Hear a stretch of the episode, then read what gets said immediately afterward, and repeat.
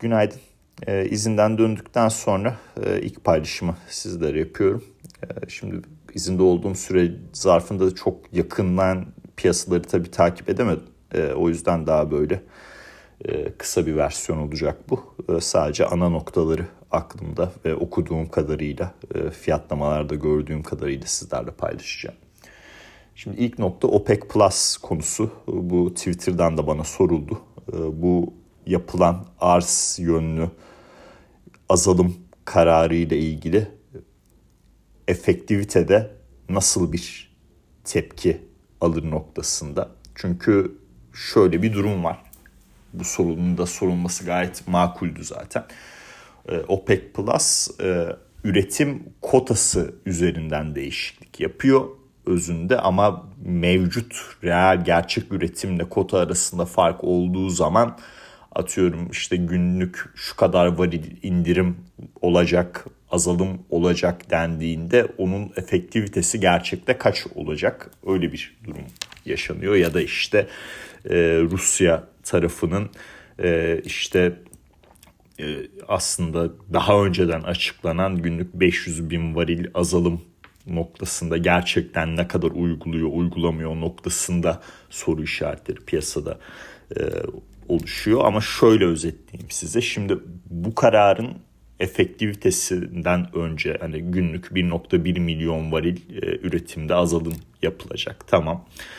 E, bunun gerçek noktasını anlamadan önce şunu bir düşünelim. Niye böyle bir karar? E, OPEC Plus toplantısından önce ara bir noktada aniden e, verildi.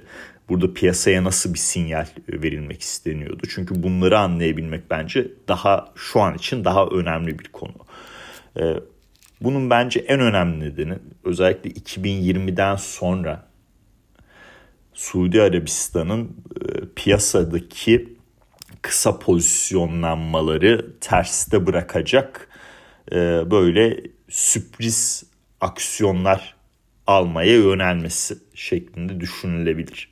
Hani daha önceki zamanlarda A B D tarafında özellikle iki bin on dört, iki bin on beş, iki bin on altı yıllarında kaya petrolü tarafı e, tabii çok daha böyle e, hot bir konuydu. E, çok böyle konuşulan ve gerçekten oraya sermaye yatırımı da oldukça akan e, bir noktadaydı. E, ama daha sonra oranın verimlilik kazanmasıyla beraber E, Suudi Arabistan önceliğinde OPEC Plus'ın, yani burada Rusya'da zaten Plus kısmı Rusya'dan geliyor, fiyatlamalar üzerinde bu sürpriz etkisi daha da çok artmaya başladı. Şimdi birincisi e, mevcut vadeli kontratlardaki fiyatlamaların reel piyasayı çok göstermediğine inanıyorlar. İkincisi talep yönlü riskler var, doğru. Ama burada dengeleme unsuru olarak daha böyle önden davranmak istiyorlar. Geçmişte arkadan davranıyorlardı. Yani bir olay gerçekleşiyordu, daha sonra aksiyon alınıyordu. Bu sefer artık özellikle iki bin yirmiden sonra daha önden davranıyorlar. Preemptively denilen şekilde hareket ediyorlar.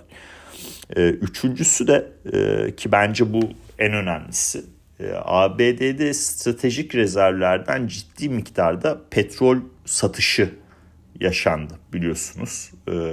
Özellikle bu benzin fiyatlarını A B D'de geriletebilmek amacıyla Biden yönetimi tarafından çok yüksek miktarda stratejik rezervlerden satış yapıldı ve bu sene bu rezervlerin bir miktarının geri konulması bekleniyordu.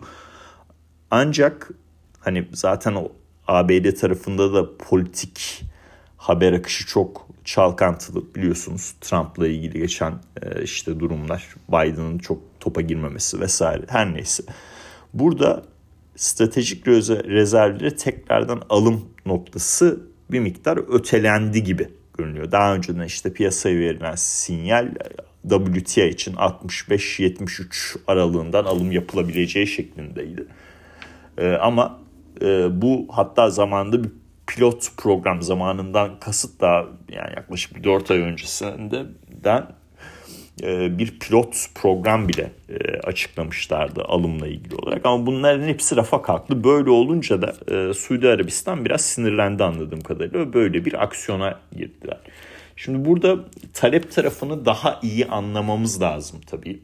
Ama en azından hem short pozisyonların kapatılması hem böyle bir e, kapatılmaya yönelenmesi, hepsi kapandı demiyorum. E, gelecek hafta göreceğiz işte e, C F T C verilerinden.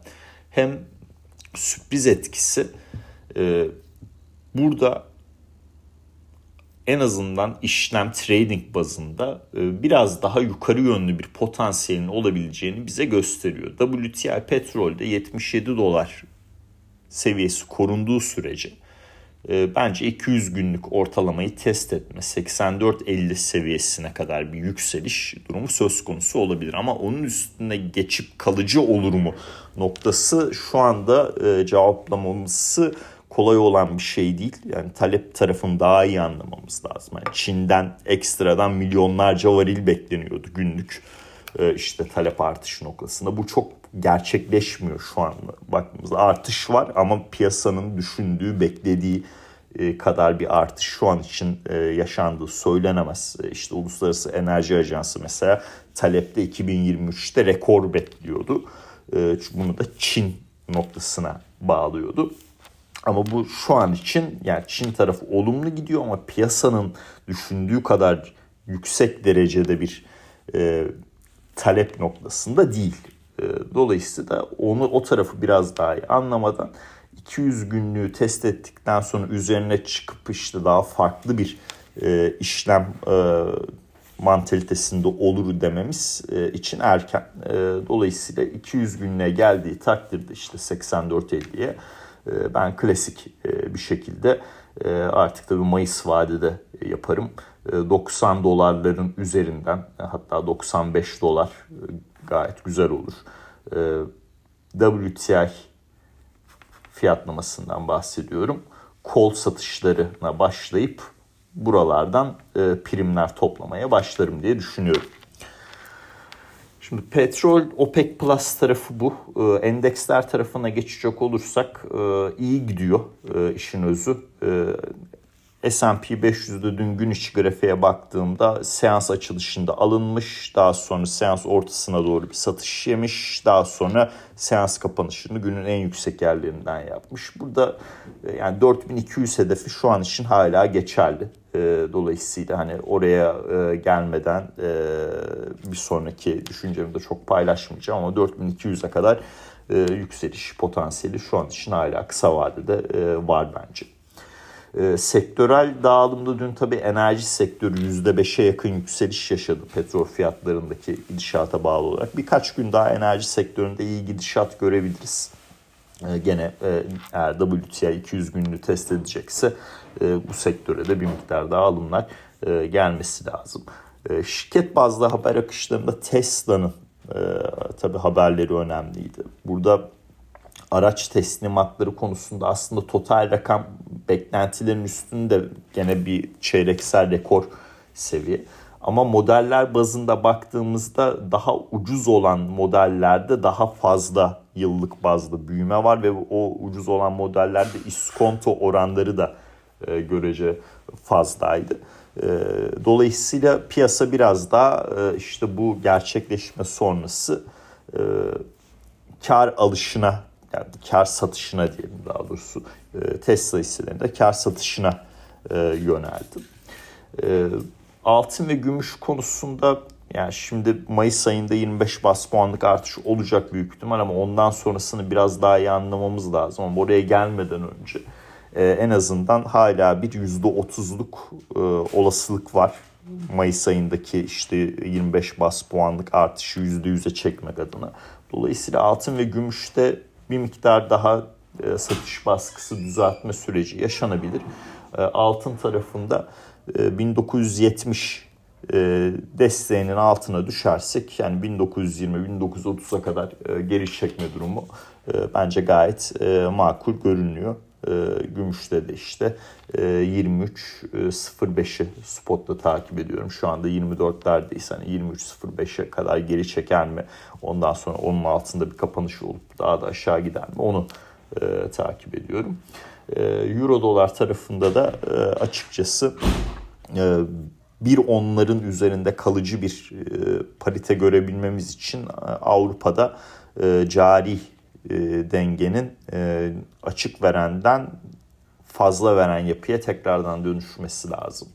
Veya Fed tarafında işte bu toplantıda mı olacak yoksa gelecek toplantıda mı olacak? Ne noktada tam olarak faiz artışlarının sona ulaşacağız? Orayı biraz daha iyi anlamamız lazım. Onun için de enflasyon verilerini takip etmeye devam edeceğiz. Cuma günü açıklanan P C E verisi beklentilerin bir, bir tık altındaydı ama içeriye baktığımda işte üç aylık versiyonun yıllıklanmış versiyonuna baktığımda vesaire hala biraz daha yol var. E, hemen hızlıca e, hareket etmeyelim. Verileri biraz daha iyi görmeye devam edelim e, derim açıkçası. Bunları da dedikten sonra e, bu hafta e, tabii istihdam verileri ağırlıklı bir e, hafta olacak. E, bugün açık iş pozisyonlarını alacağız. Cuma günü de tarım dışı istihdam verisi var. E, onları da e, takip edeceğiz. Dinlediğiniz için çok teşekkürler.